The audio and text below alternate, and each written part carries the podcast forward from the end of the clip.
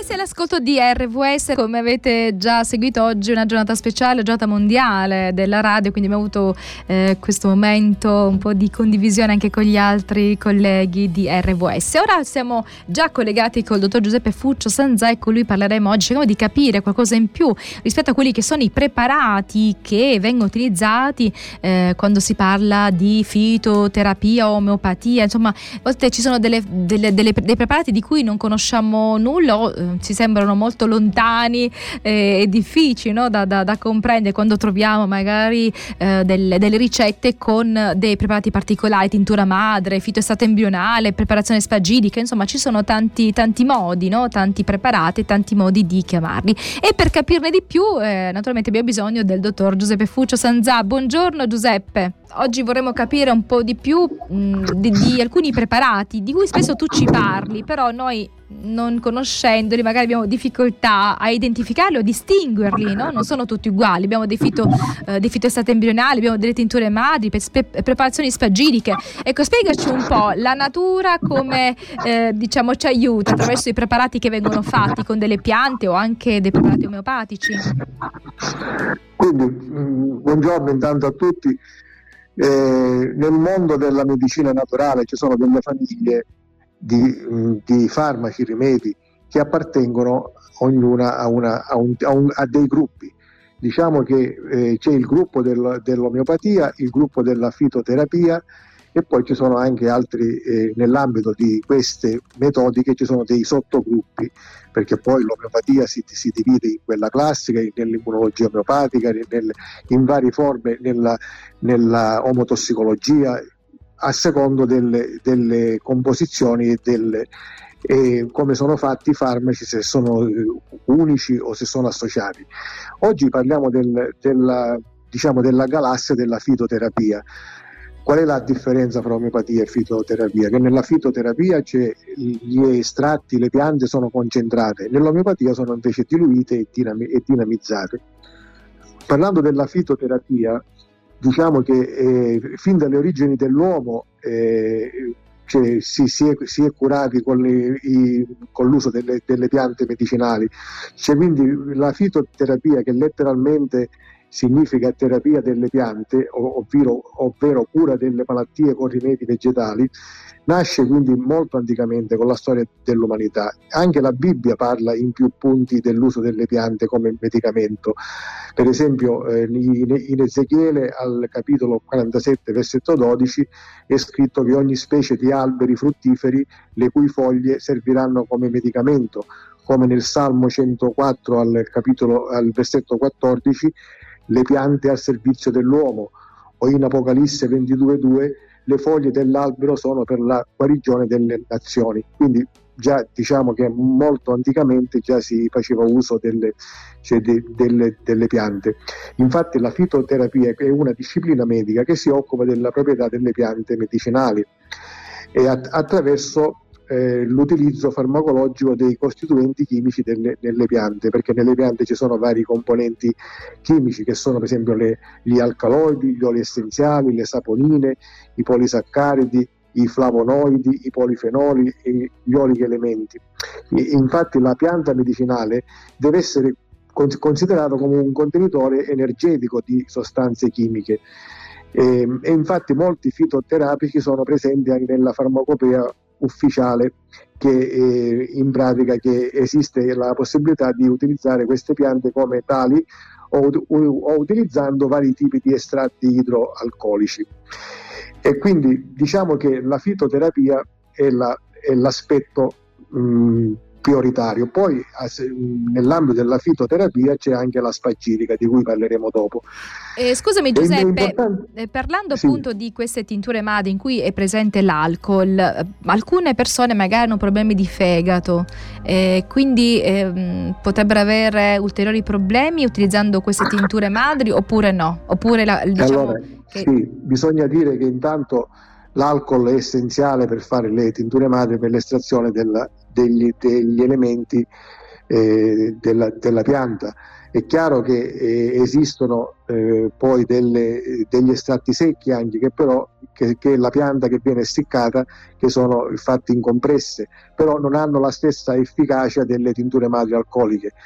Teniamo conto che giustamente quando si prendono 20, 30 gocce, 50 gocce diluite anche in un litro di acqua o in un bicchiere di acqua, questo tipo di alcol non ha nessun eh, effetto collaterale per l'organismo perché è una, è una quantità infinitesimale.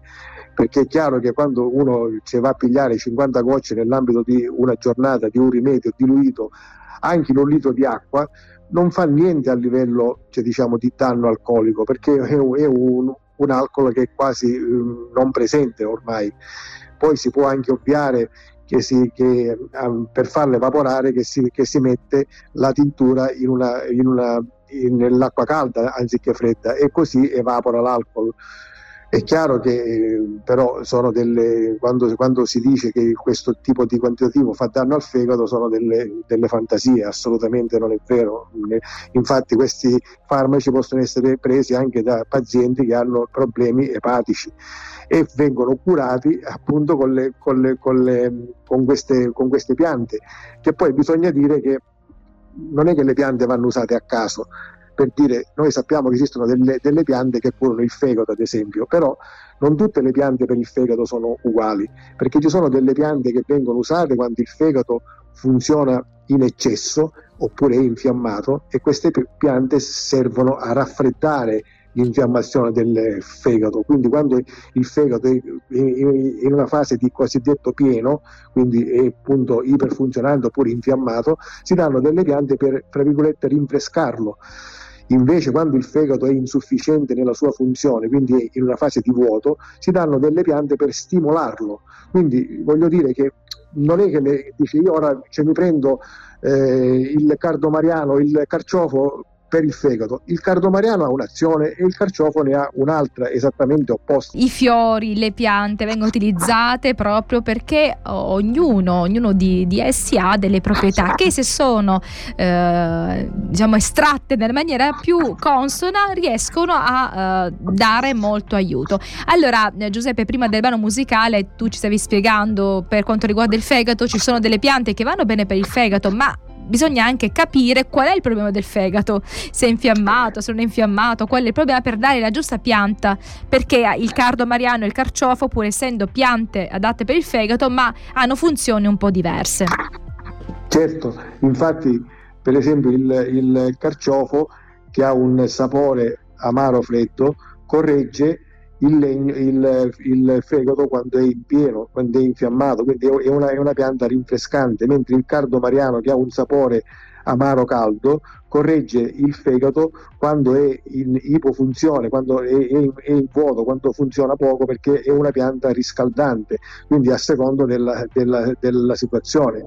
Quindi stavo dicendo che si può anche individuare un soggetto che ha delle componenti genetiche per capire se il, suo fegato va più facilmente in eccesso o in difetto. Per esempio in un soggetto che ha una, uh, una, iperfunzione del sistema neurovegetativo simpatico, perché sono due, il simpatico e il parasimpatico, che è quello eccitatorio, che in genere è un, è un soggetto anche ipertiroideo, eh, ha come, come eh, caratteristiche difficoltà ad alzarsi al mattino, è facilmente collerico, è audace, buono, sensibile, estroverso, intuitivo. Queste sono le caratteristiche cioè, diciamo, eh, più che altro mentali. È preciso, pignolo, è un, buon, è un buon oratore, ha un viso rettangolare, delle spalle larghe, un fisico muscoloso, eh, può essere sia alto o basso, ma ci, ci diciamo che ha questo, queste caratteristiche in genere e questo va incontro più facilmente a questi disturbi quando c'è un fegato in, in eccesso, quindi a delle discinesie biliari, a delle gastriti, delle coliti, eccetera. Allora in questo caso le piante che correggono questo, questo diciamo, eccesso di funzionamento del fegato cioè, appartengono, cioè, cioè, quindi sono, sono, sono piante in genere purgative, evacuanti e hanno cioè, diciamo, delle caratteristiche di disperdere questa energia in eccesso del fegato, quindi sono piante rinfrescanti e hanno un sapore eh, amaro o acido. E sono, io ne cito qualcuno, la chillea, la mamelide, il boldo, il carciofo, come abbiamo detto prima, il chelidonio, eh, il crespino, che è il berberis, la fumaria, eh, queste sono alcune piante, c'è, di quelle che si usano quando c'è questo, eh, il rafano, il tarassaco, quando c'è questo eccesso per, per rinfrescare un poco, per, quindi per disinfiammare. Invece quando c'è la, questa, il fegato in vuoto, cioè quindi c'è un'insufficienza del simpatico, quindi c'è una eh, parasimpaticotonia, cioè dell'altro eccesso dell'altro sistema neurovegetativo, il soggetto in questo caso ha un comportamento più dolce, in pratica eh, eh, sono diciamo, meno e meno trattiene più dentro le, le, emozioni rispetto all'altro soggetto, si rosicchia le unghie ad esempio, eh, cioè diciamo che eh, si, non, non, reagisce come il tipo eh, che abbiamo visto, visto prima. E poi a, livello di caratteristiche fisiche non è così muscoloso, cioè diciamo che hanno, hanno una, delle caratteristiche di immagini corporee un po' più esili, eccetera. E le piante che invece correggono questo vuoto cioè di, del, del fegato quando funziona poco, quindi deve essere stimolati, sono per esempio l'aloe oppure l'angelica, quindi sono tutte piante queste che stimolano il, il cardo mariano, l'artemisia, anche il, il il berberis, il crespino che ha un'azione duplice sia nell'uno che nell'altro caso, il cipresso, il rosmarino, la piantagine e, e queste, queste, queste, piante invece hanno un'azione eh, per eh, stimolare il fegato, quindi hanno un'azione eh, riscaldante che stimolano questa, questa ghiandola a, funzionare perché si trova in una situazione c'è di vuoto, quindi funziona poco quindi produce poca bile, cioè fun- funziona in modo opposto rispetto a, a, quelle caratteristiche che abbiamo visto prima.